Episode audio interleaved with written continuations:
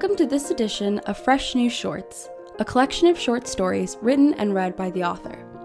This series is following the collection of stories found in the book A Physicist's Guide to Love and Other Natural Phenomena by John Blackmore. In today's story, Butterflies Think, the marriage between a college physicist and his free spirited wife is in recovery mode. A trip to her family for Thanksgiving explodes with the unlikely trigger of a mistranslated Welsh word. Butterflies think. My wife thinks the way butterflies fly. Our house has Persian carpets hanging on the walls, but the broadloom is worn and ragged. We have three varieties of mustard, jars of tapenade, and flatbreads from Ceylon, Chiapas, and the Andes, but no peanut butter or sliced white bread. There are candles in sconces, on tables, and on toilet tanks, but three of our light bulbs are at all times burned out. Watercolors, oils, and acrylics of flowers hang on every wall, but our paint is peeling as we waver on decisions over color chips. She drives a Lada Niva to honor Russian ballerinas, a vehicle that saves us gas because it hardly ever works. I think the way pool balls collide. Initial forces, the measured angle, momentum. People claim opposites attract, as if it's the only physical law to govern love. They ignore the full range of fundamental interactions attraction, repulsion, annihilation, and decay. We may wrap love in poetry and chocolate, but its true story is chalkboard calculus. We evolved from basic particles and are ruled by their laws. So too with men and women, with husbands and wives. We are piloting Claire's Niva across the province in Friday night rain. Our plans to leave early for her father's destroyed in a sudden argument. We're both doing our best to be still despite the portents all around us. One wiper blew off outside Kingston, detonating in the spectacular way paratroopers fling themselves from aircraft. While transport trucks roared some six inches from me, I swabbed a sock over the wiper's metal arm. I am looking out into the remains of a hurricane through a smear of headlights. Light me a cigarette, Claire says, breaking the quiet. They're in the glove box. She started smoking again last year when we separated for a month. Her quitting will be the symbol we've utterly returned to solid ground. It's because I'm going home, she says. It's not you. She touches my cheek, but brings her hand back to the gear shift. The Niva has been known to slip into any gear at any time. She opens the window, and the change in pressure causes the windshield to start leaking. I hold the gear shift for her so she can smoke.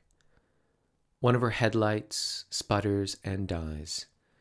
We are a one eyed Russian tank hydroplaning across Ontario. You make the small talk with her, Claire says to me. I don't do small talk well. You do. You can only talk big ideas, I say. What's that supposed to mean? Things are yet too raw for us to poke fun. I don't know why she has to be there, Claire says.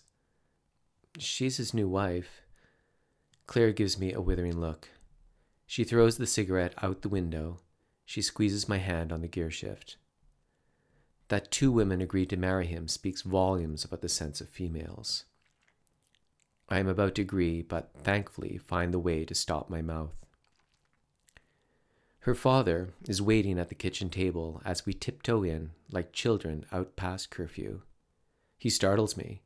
He is sitting in near darkness with a wan nightlight illuminating him. He's wearing a cocoa sweater and tatty orange scarf. He's been working at the table. Sheets of paper with numbers and glyphs are in front of him. His eyebrows are like caterpillars. They bend to meet us. One headlamp is a dangerous way to travel, he says. But then, I don't drive, so my opinion should be of little consequence. He wears this lack of driving like the Sloan Research Fellowship he received decades ago. Claire leans over to kiss him on the cheek. Perhaps you'd be so kind as to boil the kettle. I was working out some kinks in a paper I'm co authoring. A linguist in Wales, with their Y's and W's, they must all be linguists. He wants help with regressions and binomials. I've been waiting hours for tea. Claire fills the kettle. And I believe Kay put some squares in the fridge. Dig round. He stretches and drawls out the word squars until it sounds alien. He looks over Claire's two rainbow canvas carpet bags, and mine, an overnight black leather valise. He notes the separate packing. Kay's in bed. She waited up for as long as she could, but she's a morning person, he says. Claire is bathed in refrigerator light, and she exaggerates checking her watch. It's 10:15.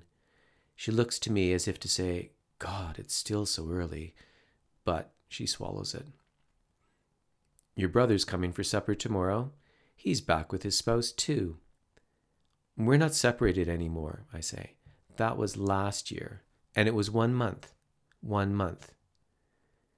He looks up at me and nods gravely, as if he was letting me be right through pity. Billy told me they were back together, Claire says. It's better for the boys. You think so? he says. Don't you? Yes, but I'm not accustomed to sharing any opinions with my only daughter. We are sent to bed with tea and snickerdoodles baked from scratch. Sunflowers explode from the wallpaper in Claire's old bedroom. She runs her hand over the wall. Mom put this up with me, she says. She always had patience for that type of thing. Dad said, paint the room yellow if you insist upon something bright. But I wanted flowers. Tall and beautiful in her white nightgown, her long red hair falling down her back. I even wanted to change my name to Daisy. I didn't know that, I say. The pleasant surprise of discovering there were still things to learn. She turns to come to bed. I hate fighting, she says into the darkness. My first reaction is to say I'm surprised, but I hold the thought. They never fought, she says, waving her hand about the air. I should say Mom never fought, but I always wanted her to. I remember sitting at the table, my hands clenched, thinking up replies as fast as I could and then willing them into her head.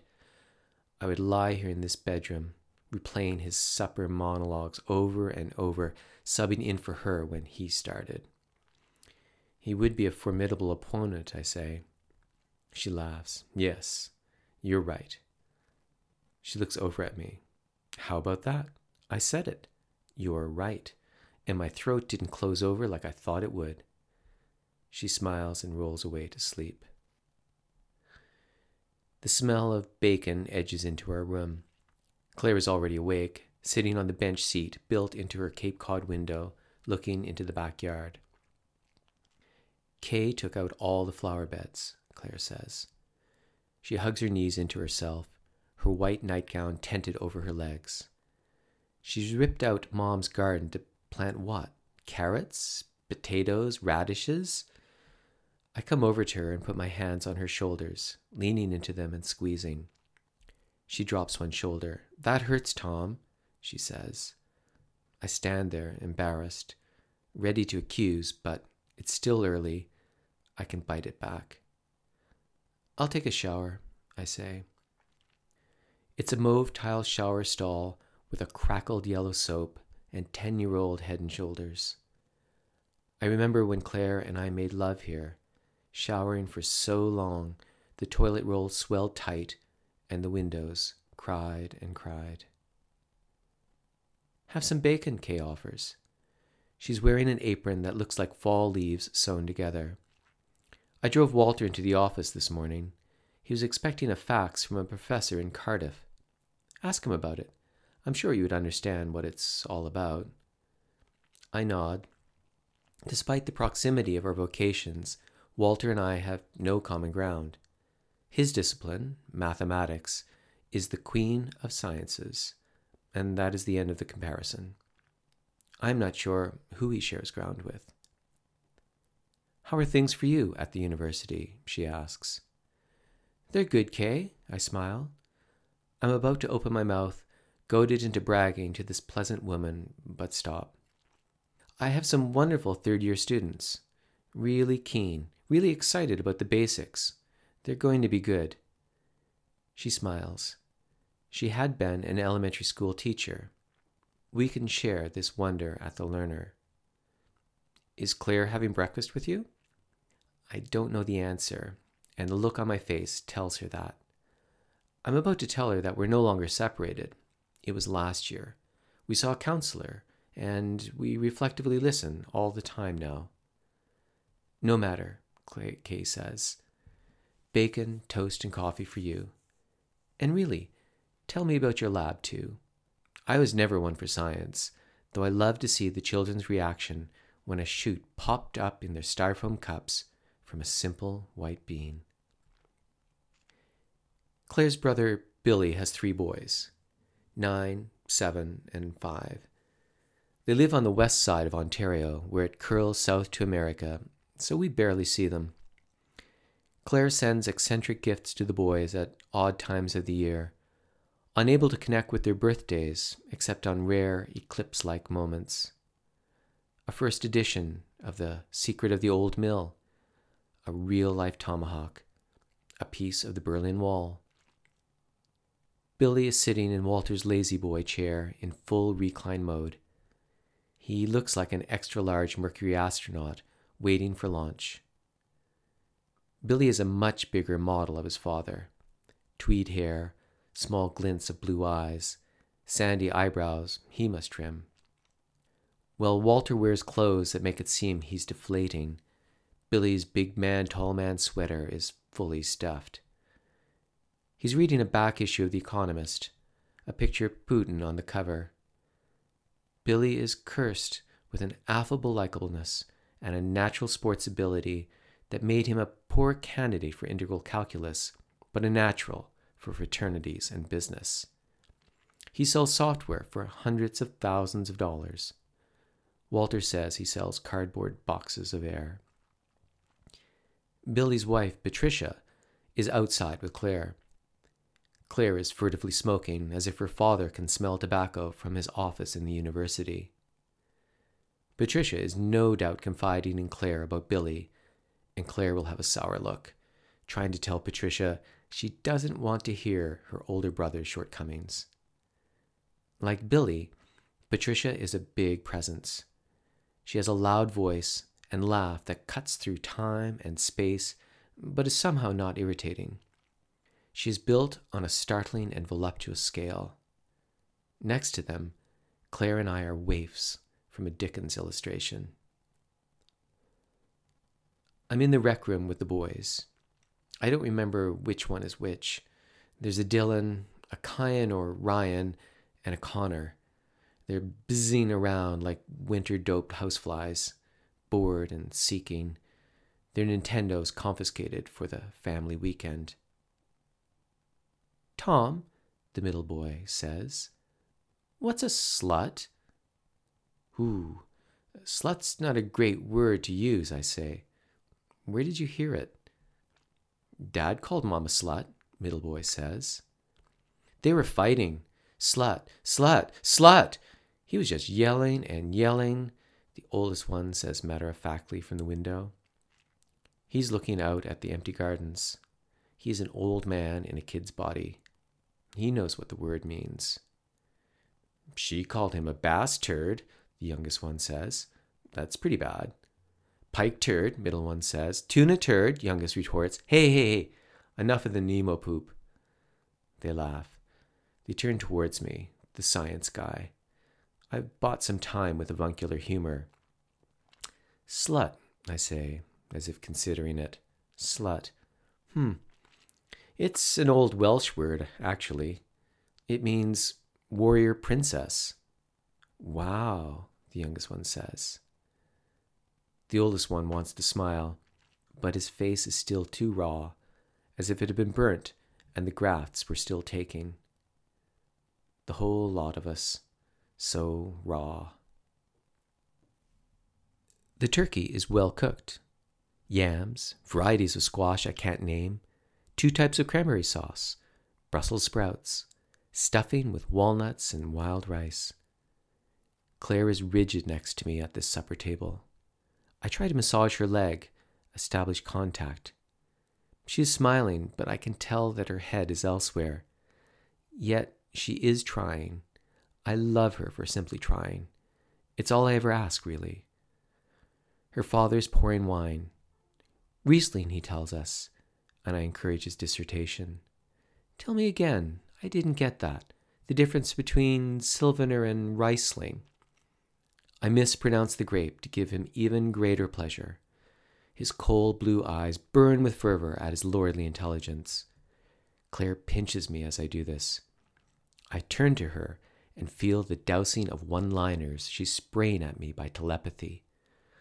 I smile to tell her it's okay, that it's okay to do this when you choose to do it. You don't lose when you've chosen to lose.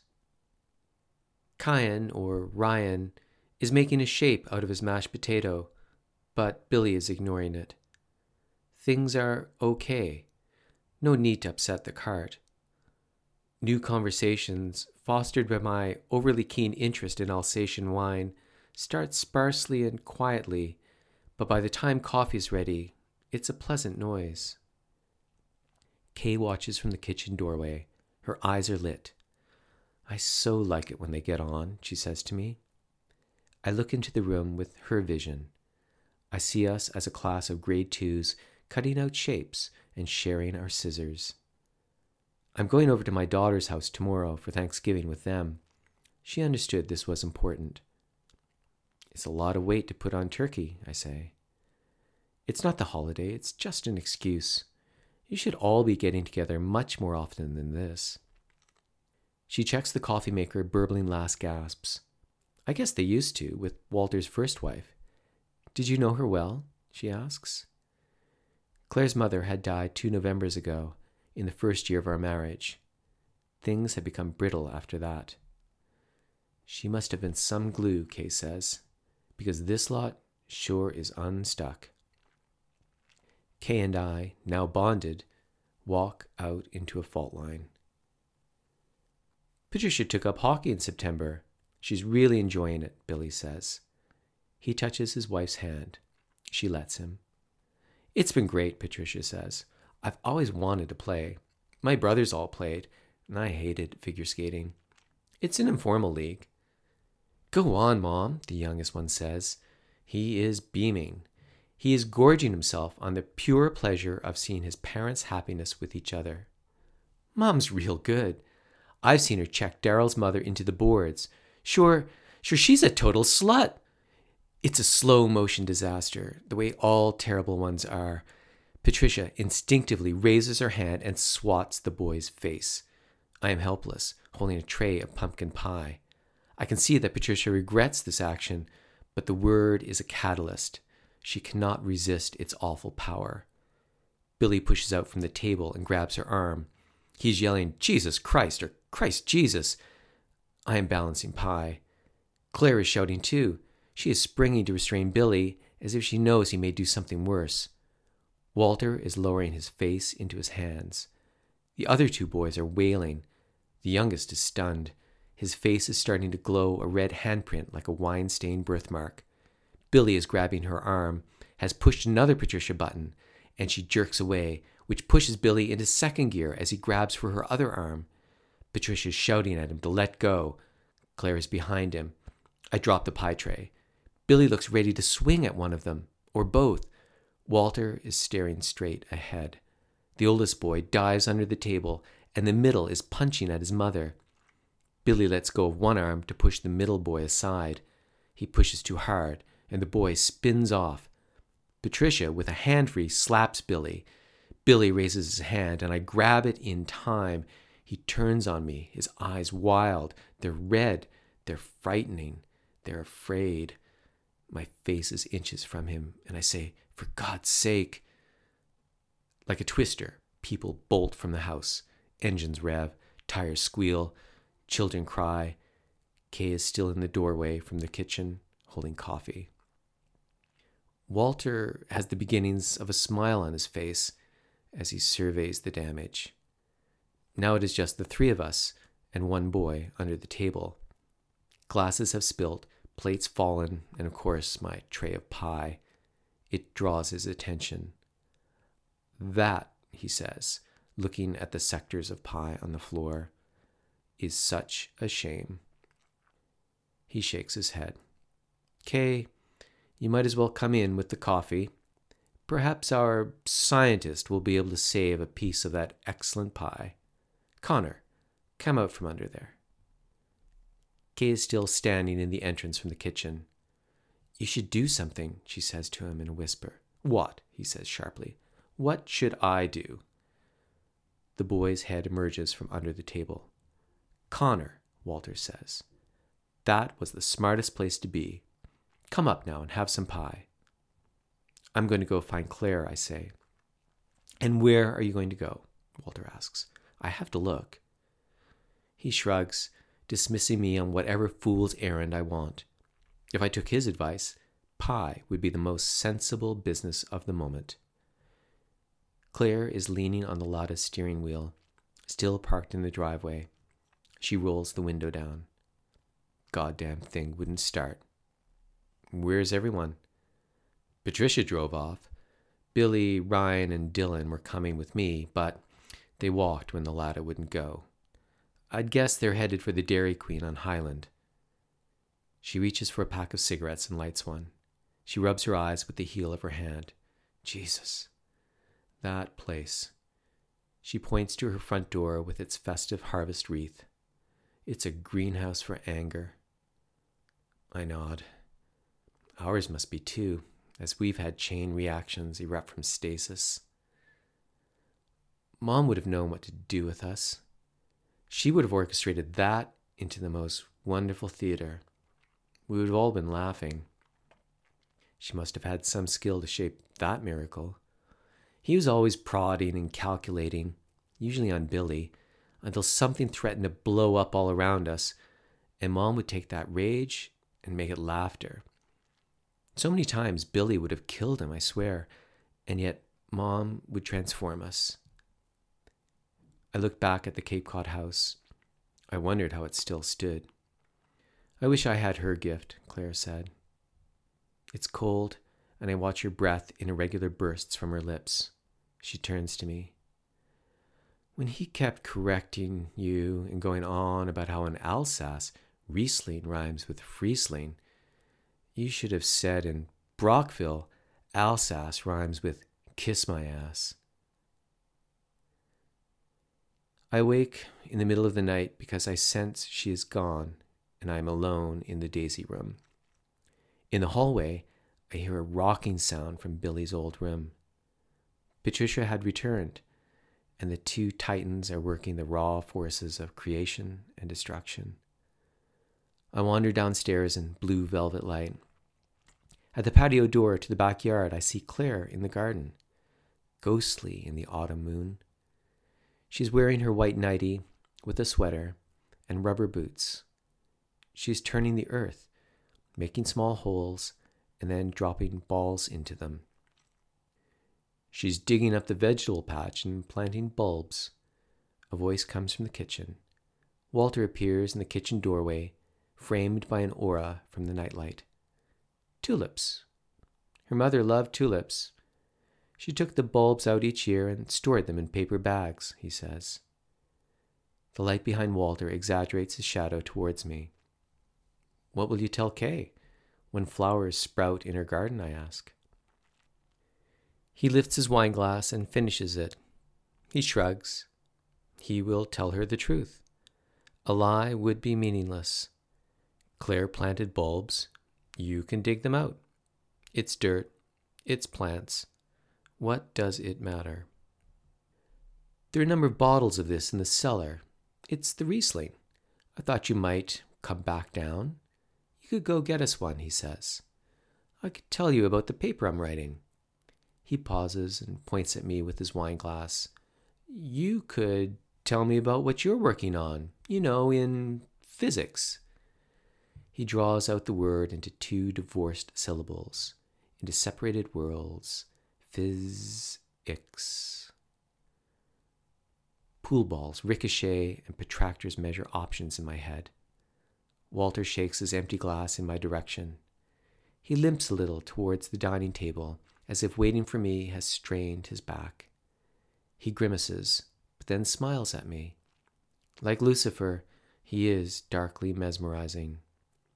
But then a thought arrives as if blown in by a summer breeze. I can almost smell the lilac on it, and it startles me. I look down at my plaid boxers and t shirt, but for some reason I feel warm. Outside, I can see Claire's breath. I pull the patio door open.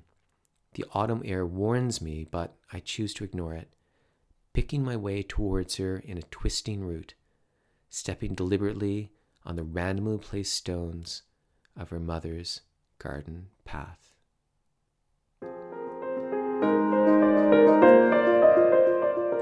Thanks for tuning in to today's episode of Fresh New Shorts. If you enjoyed this story, rate us five stars wherever your podcasts are available, and subscribe for more. You can find the ebook, A Physicist Guide to Love, on Amazon. Come back and give us a listen again.